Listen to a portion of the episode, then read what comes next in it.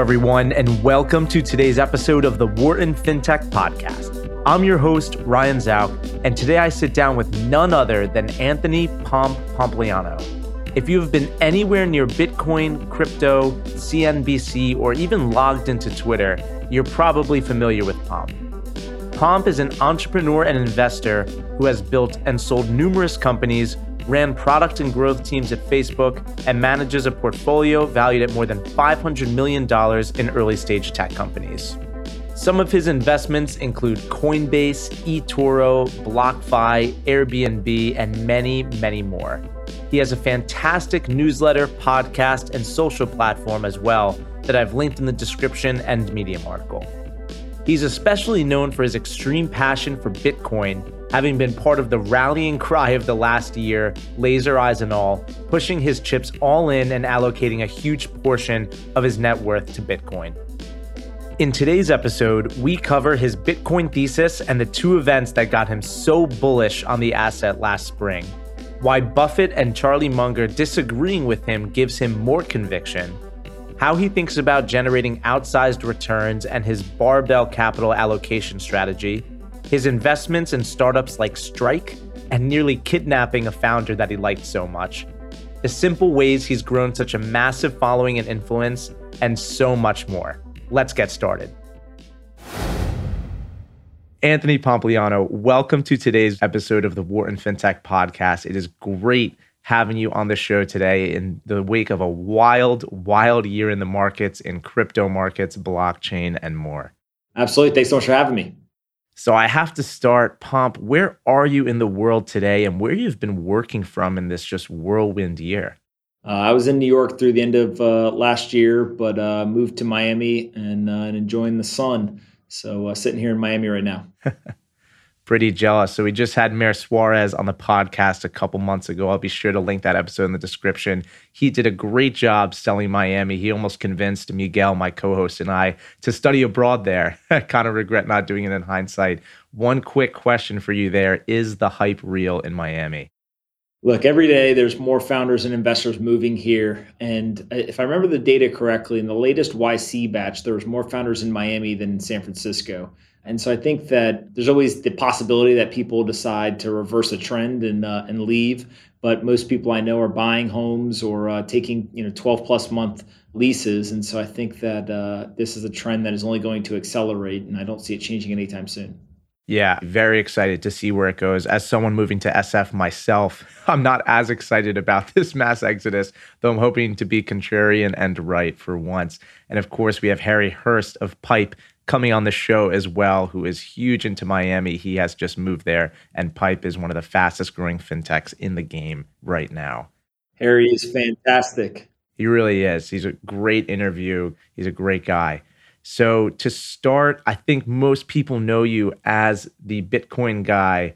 You have had an amazing, amazing journey over the last, you know, five, seven years diving into Bitcoin. I would like to just get started. What were maybe, you know, the two or three most important moments early in your journey into Bitcoin or people that you met that, you know, convinced you that this movement and this technology was real? Yeah, the first one definitely was uh, just started doing something. So I heard about Bitcoin in 2014. I did nothing. In 2016, I started mining, but I actually started mining Ether, not Bitcoin. Didn't know the difference. You know, just bought some computing power and uh, started doing it. And then from there, I would say the other two big moments were in December of 2018. I put 50% of my net worth into Bitcoin, uh, which luckily ended up being the bottom of that bear market.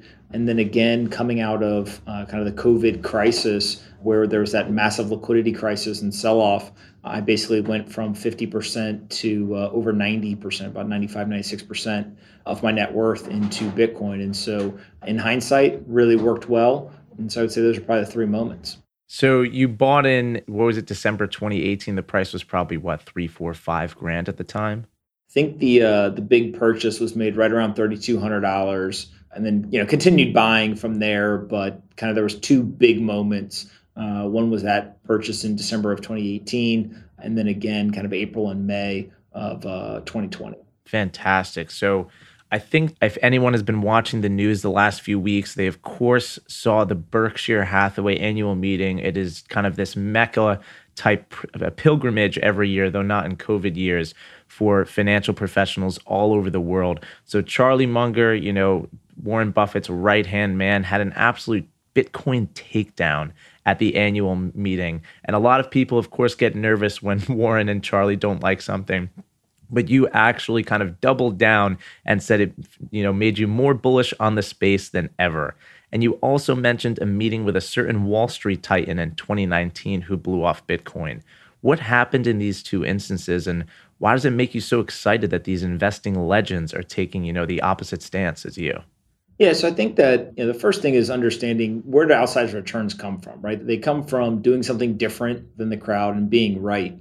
On top of that, it also requires somebody who has deep conviction in something and can go for long periods of time and appear to be wrong in public, right? And so if you look at, um, let's say, Warren Buffett and, uh, and Charlie Munger, they're some of the most re- respected investors in history, right? There's no denying uh, just the incredible run that those two guys had.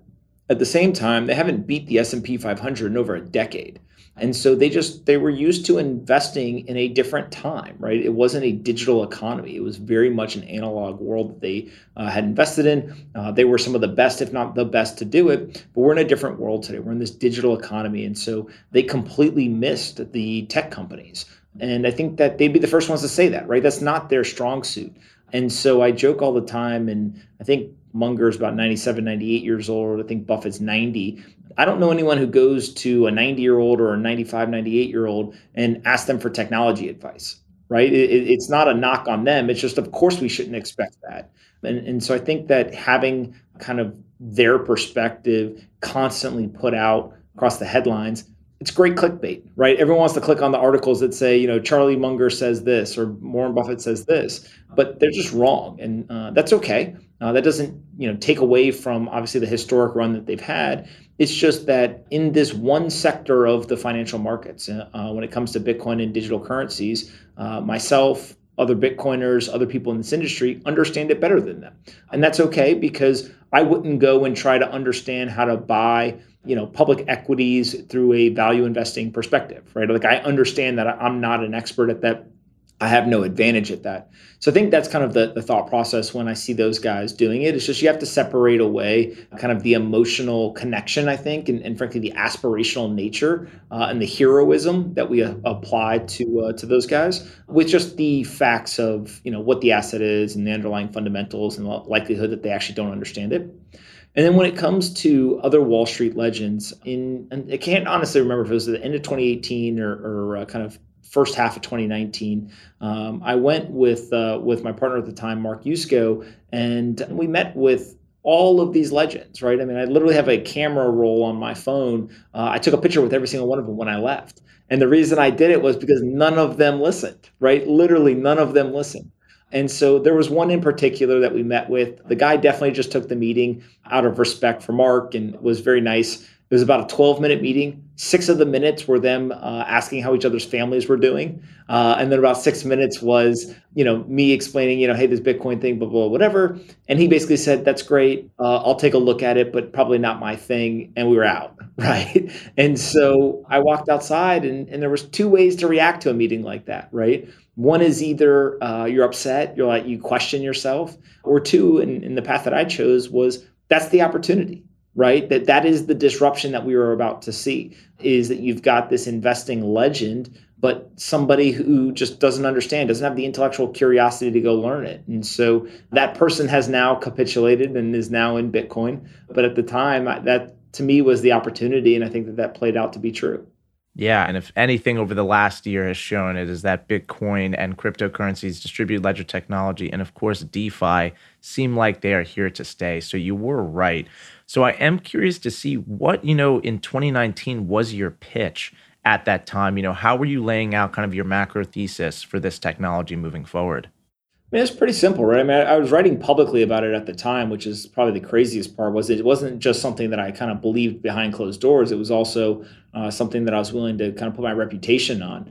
But the thought process was the following: one, you have a fixed supply asset, and demand is continuing to increase, so therefore price has to go up to accommodate everyone. And in 2019 specifically, I started to really write about this idea of what I called rocket fuel for Bitcoin And that rocket fuel was uh, in the latter half of 2019, you started to see just signs of late stage capitalism, right? Late stage economy. So you saw everything from inverted yield curves, you saw gyrations in uh, the repo markets, you saw a high number of CEOs leaving their jobs, you know, all these issues. And all I basically said was, look, I don't know when it ends. I can't tell the future. I don't think anyone else can. There will be some event. The market will turn over and we'll go into a bear market in, in public equities. And when that happens, we live in a world where central banks will have to step in, they will have to manipulate interest rates down, and they will have to print money. And it's just we're addicted to that market manipulation. And so, uh, obviously, I nor anyone else foresaw that there was going to be a global pandemic. Nobody foresaw uh, that it would happen so quickly. And you know, I frankly I underestimated with the violence of action that the central banks and, and government administrations would take. So I didn't think that they would actually put interest rates to zero. They did uh, in those two emergency rate cuts. And then also, uh, I thought that they would print, you know, hundreds of billions, maybe a trillion. They ended up printing trillions of dollars. And so my thesis at the time was basically if they do that anywhere near the same time of that May 2020 Bitcoin halving, you're going to have a supply shock and a demand shock because not only is the supply shock in the system going to occur, but also this market manipulation is going to force people to go seek out a kind of a sound money asset like Bitcoin. And so, as we sit here recording this in uh, May of 2021, it's frankly pretty scary how accurate that was, right? So we got the global pandemic. Uh, they manipulate the interest rates down. They print trillions of dollars right into the teeth of that Bitcoin halving. I think the price around the halving was like $8,300. Today we're sitting you know, somewhere between 55,000 and 60,000. Hello, listeners. As you can tell, this episode was recorded in about mid to late May, hence the stale price here. Carry on. I think the price around the halving was like $8,300. Today we're sitting you know, somewhere between 55,000 and 60,000 about a year later. And so you know, naturally, it's um, pretty interesting to watch play out, but I don't think that it's done. I don't think that they're done manipulating the uh, economy and uh, monetary policy, uh, and I don't think that Bitcoin's kind of you know finished in terms of where it'll top out in this bull market either. Yeah, absolutely, and of course, Tim Draper legendary crypto investor and billionaire and venture capitalist. He was just on the show and has his price target firm at $250,000. So he's at least willing to, to put a flag in the sand at, at a certain price. So, one thing I want to return to that you mentioned, you know, that Bitcoin is, of course, a fixed supply asset. You're a big proponent of, you know, chain analysis, CoinFlow holder analysis as a great way to kind of get some sort of signal in this often very noisy market.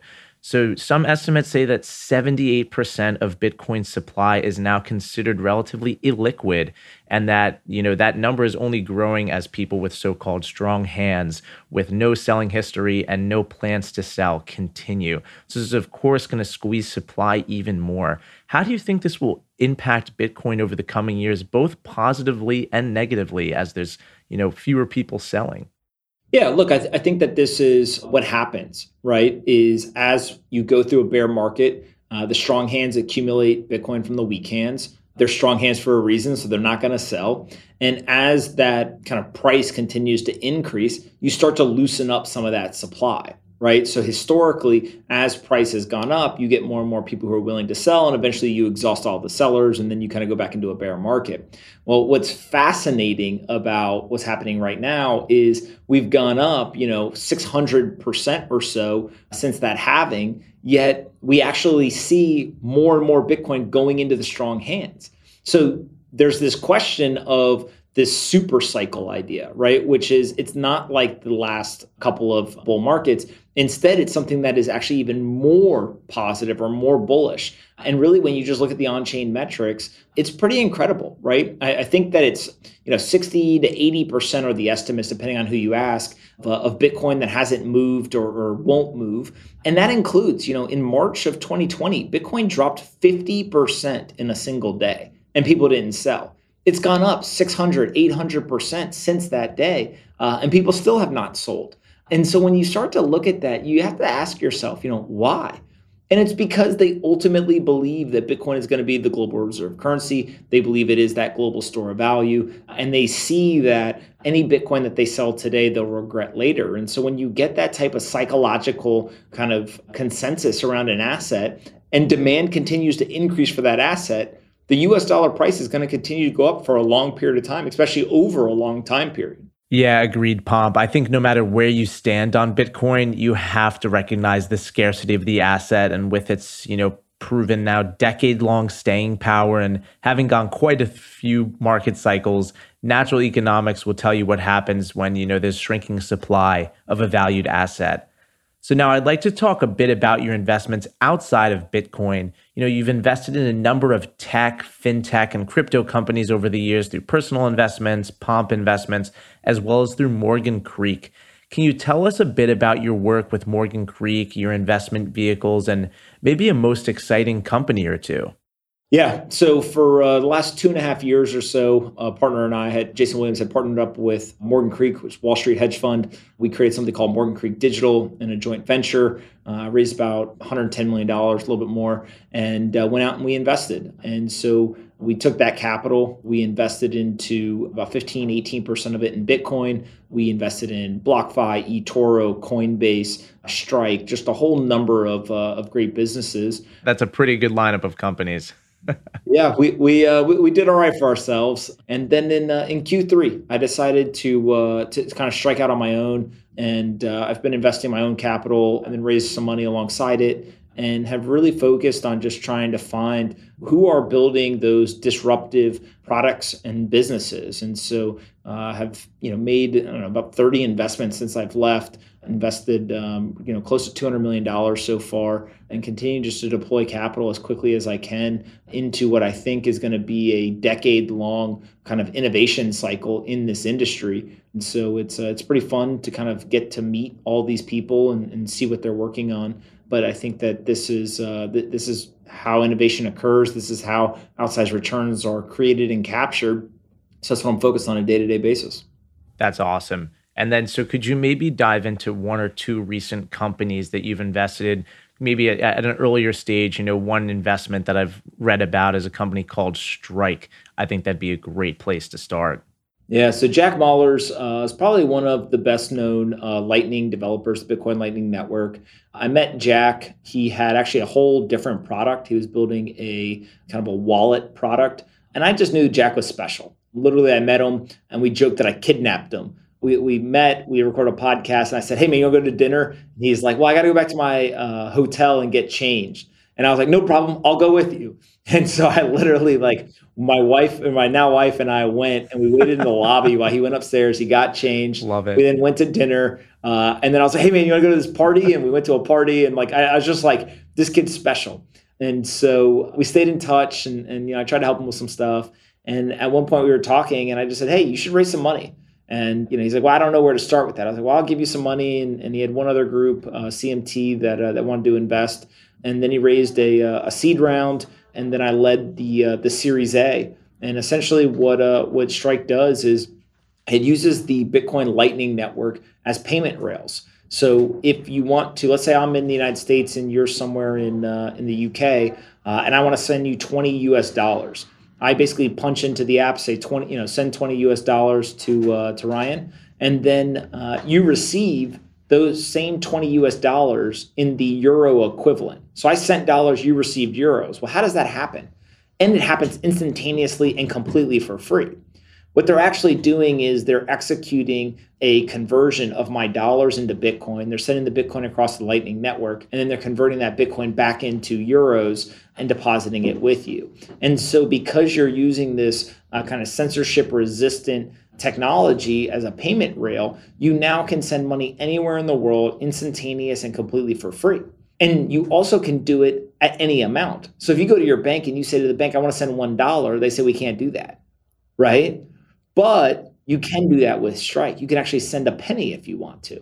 And so now you can send any amount completely for free and instantaneous. And we just think that's a massive advantage in the payment space. And so we'll continue to kind of work to see if we can build a multi billion dollar business there uh, and ultimately build the next great payments application uh, in a way that is highly disruptive to the incumbents. Yeah, I think I discussed, you know, a similar concept to this with Simon Taylor of 11FS that you know the major wave of fintech, you know, 1.0 maybe was just improving the UX and process and transparency and fees on existing rails, the Revoluts, the Venmos, the the Wises of the world, you know, kind of innovating off MoneyGram. But the next wave will come from sending money, you know, really at the speed of an email over new crypto-based rails, a totally new process outside of the traditional financial system. So when you're looking at these companies, Pomp, you know, what are you hoping to see that gives you that conviction in investing? Is it parts of a business model, you know, the story? Are you focused on a big TAM or something else?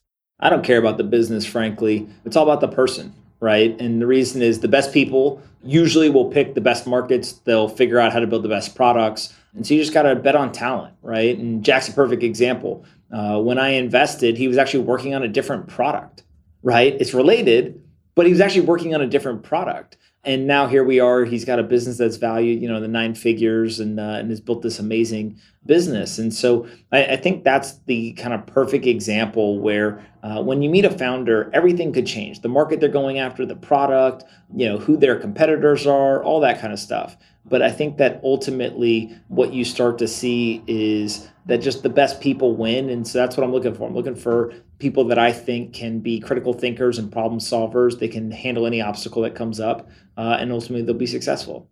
Completely agree. So one thing I would like to transition to, it's you know growing in popularity every month and has really had a moment over this last year is DeFi, decentralized finance. For some of our listeners who might not be familiar, could you just give a very quick overview of what DeFi is and then maybe, you know, a project or two that you find particularly interesting?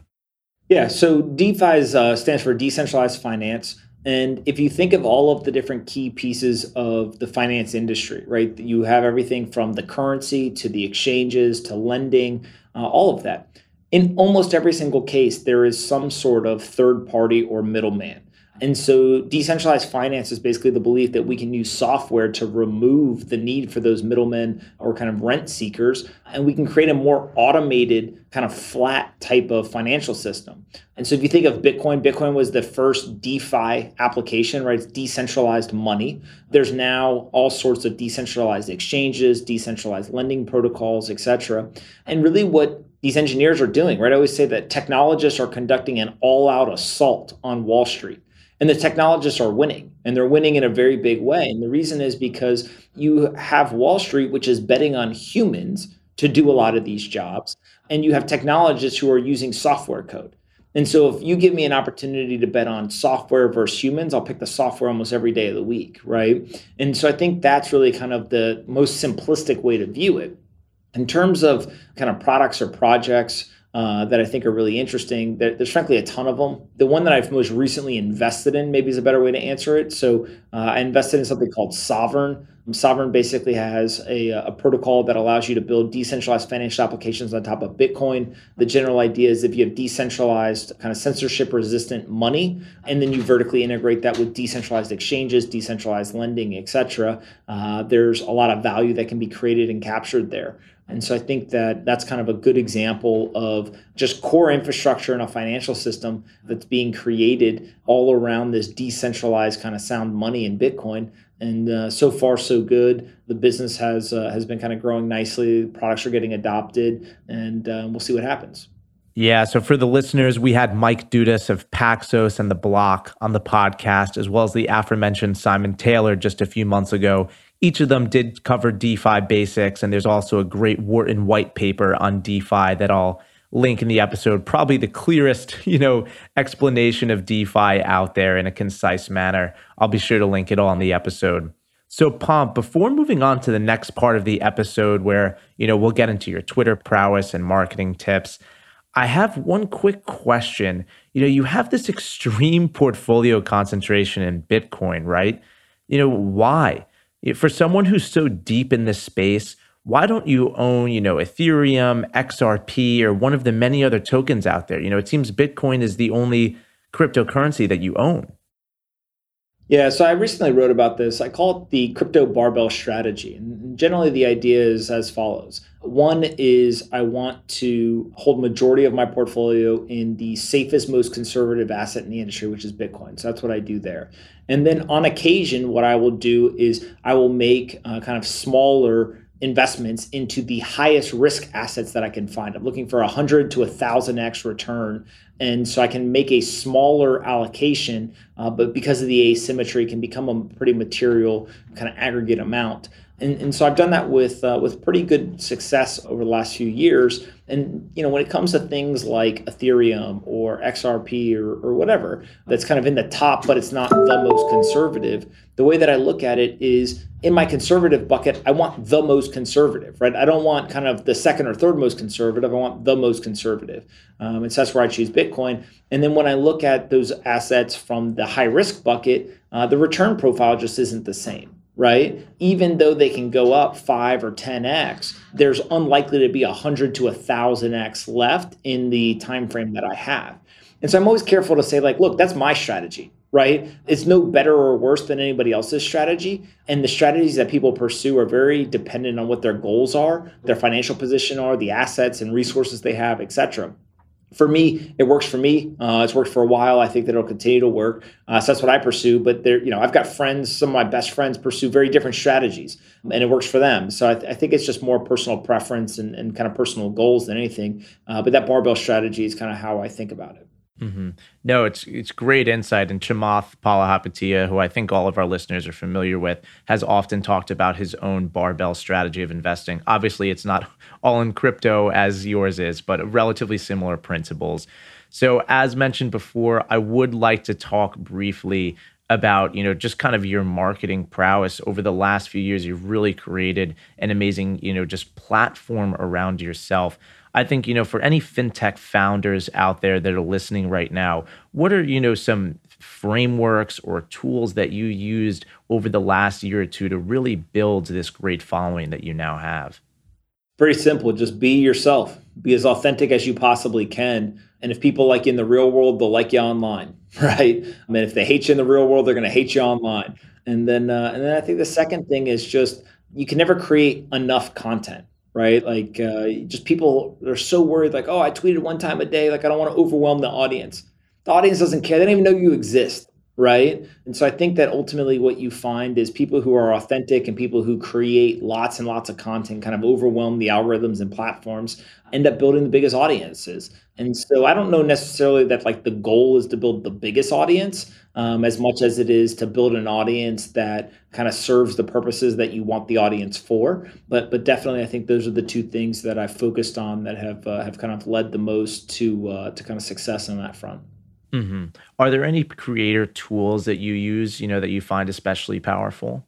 I use Twitter. I use the iPhone. Uh, and I use my brain. That's about it. Um, for me, every, everything kind of the holy trinity. Yeah, everything kind of comes off Twitter, right? So like I've got a um, I think I've got the number one technology kind of email on Substack, right? I built that all on Twitter, right? I was able to basically continue to, tweet out things I was writing, tweet out the link, get people to sign up, and, and so I was able to build a pretty big, uh, you know, email. The podcast really benefited from the email and Twitter, right? So everything came from uh, that Twitter account, and frankly, just you know, whatever I thought, I just said it, and uh, what you find is if people don't like it, they leave. Right. So like I, I stopped trying to like please everybody and I just started being myself and uh, and here we are. And then how do you I mean I've subscribed to your newsletter. There's some great analysis on there and especially in an industry with so much noise and there's so many different sources flying around, this is a great way to stay in tune every day. I'll be sure to link it in the episode description. How do you think about what to write? It's really good content churned out, you know, almost daily. I literally wake up, I have no clue what I'm going to write. I scroll through a couple of news articles, I scroll through Twitter, I pick something, and then I write.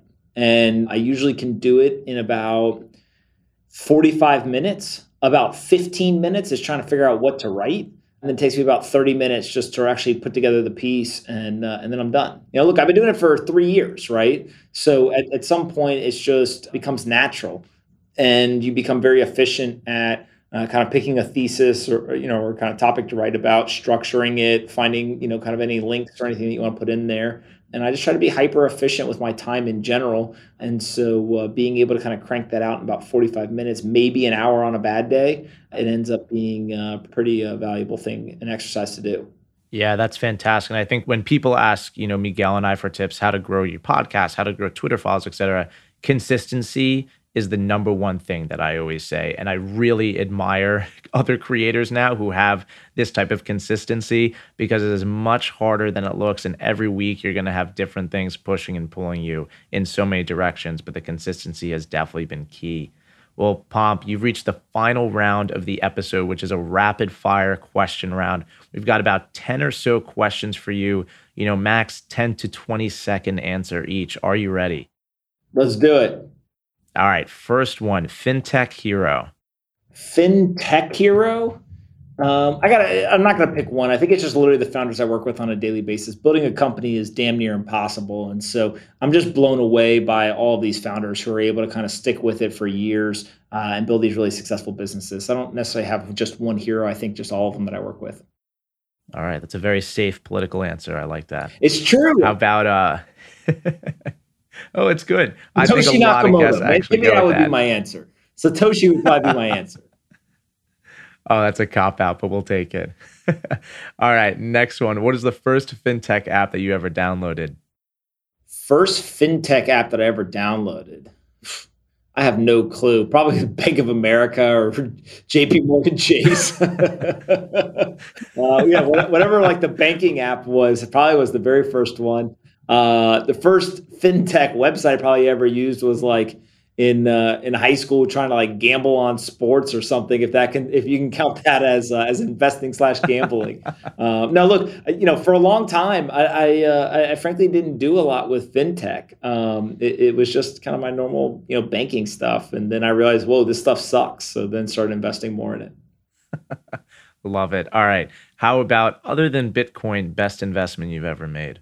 Best investment I ever made. She's not here, so I can say it's definitely my wife. Somebody told me a long time ago there's, you know, very, very few life decisions that you have to make and get right. Who you end up with uh, as a partner is probably uh, the most important. Drives a lot of kind of things that happen in your life, both financially and, and not. So I, would say that. Uh, she'll make fun of me for saying it um, when she uh, she listens to this. Uh, from a financial investment standpoint, you know, Bitcoin for sure. I've done very good uh, or very well on uh, digital art. So did, did a lot on that. then I'd have to say probably BlockFi. As it stands right now, BlockFi, you know, multi-billion dollar business. Uh, it's just been the one that I've kind of pressed the hardest, and so you know that that one tends to uh, to probably stick out too. Great one, and of course, great answer with the wife. I'm sure she will really appreciate that answer. All right. It's true. I listen. I used to hear people say that and think they were full of shit. Frankly, uh, now now you know you, you uh, I'm married and uh, you, you, start to realize, wow, yeah, my yeah. life could be a lot different if I had uh, gone down a different path. Definitely. So next question. Let's say you're suddenly transported and you're 22 years old in the year 2021, graduating this May or June. What is your first move after graduating? Where do you go with your career? The advice I give myself is go bigger and have no fucking fear. I think the action I would do is I would immediately just get into crypto, right? Like today, that's what I would do and, and, figure out how, how to do that, where to do that, whether it was start something and try to invest, uh, go work somewhere, just like go make a career bet on the industry that is, you know, relatively small today, but likely to be really, really big in the future. And so I think that's probably the best kind of framework way to think about it is just attach yourself to an industry that's going to get much bigger over time, but there's still so much kind of low hanging fruit and hasn't been arbitraged away. All right. Like that one. Last few coming up. First one What's the hardest decision you've ever had to make? The hardest decision I've ever had to make? I don't know. I, I don't make very many hard decisions. Like I'm one of these guys who uh, I've got friends who will sit and they'll literally uh, you know, pontificate over decisions for like ever. I'm much more of like a what I call like a micro uh, course corrector. So I generally know the direction I want to go. I'll make a decision. I'll quickly understand, hey, good decision, bad decision, and then I'll course correct from that. And, and we'll kind of keep pushing in the right direction. So um, I, I think that, frankly, a lot of the quote unquote hardest decisions I just don't make a decision, right? Like I choose inaction in those situations, uh, and I wait for more information, and then that ends up being a, a successful way to uh, to kind of go through life. So it, it's a kind of a weird answer, but I think that's kind of the way I think about it. Yeah. And then last one, how do people get in touch? How do they get involved with everything that you're building in this space? Just follow me on Twitter. I can't help myself. I tweet about everything I do. So uh, if you follow me on Twitter, you'll, you'll eventually see whatever nonsense I'm up to. Very true. And that's a great answer. That's how I found most of the nonsense that you're up to. Well, Pomp, it was great having you on today's episode of the Wharton FinTech podcast. I want to thank you for coming on, sharing your story, especially in the midst of this next great crypto boom. Very excited for the next decade ahead for this for the ecosystem. So thank you again for coming on. Absolutely. Thanks so much for having me, Ryan. Thank you for listening to today's episode of the Wharton FinTech podcast. If you like the show, please consider leaving us a review. And if you're looking for more FinTech content, subscribe to our podcast channel and find us on LinkedIn, Instagram, Twitter, and Medium at Wharton FinTech. There you will find articles, videos, and much more analyzing all aspects of the industry. I've linked our accounts in the episode description. I would also like to thank our editor, Rafael Ostria, for his incredible work on our episodes. Signing off, I'm your host, Ryan Zauk.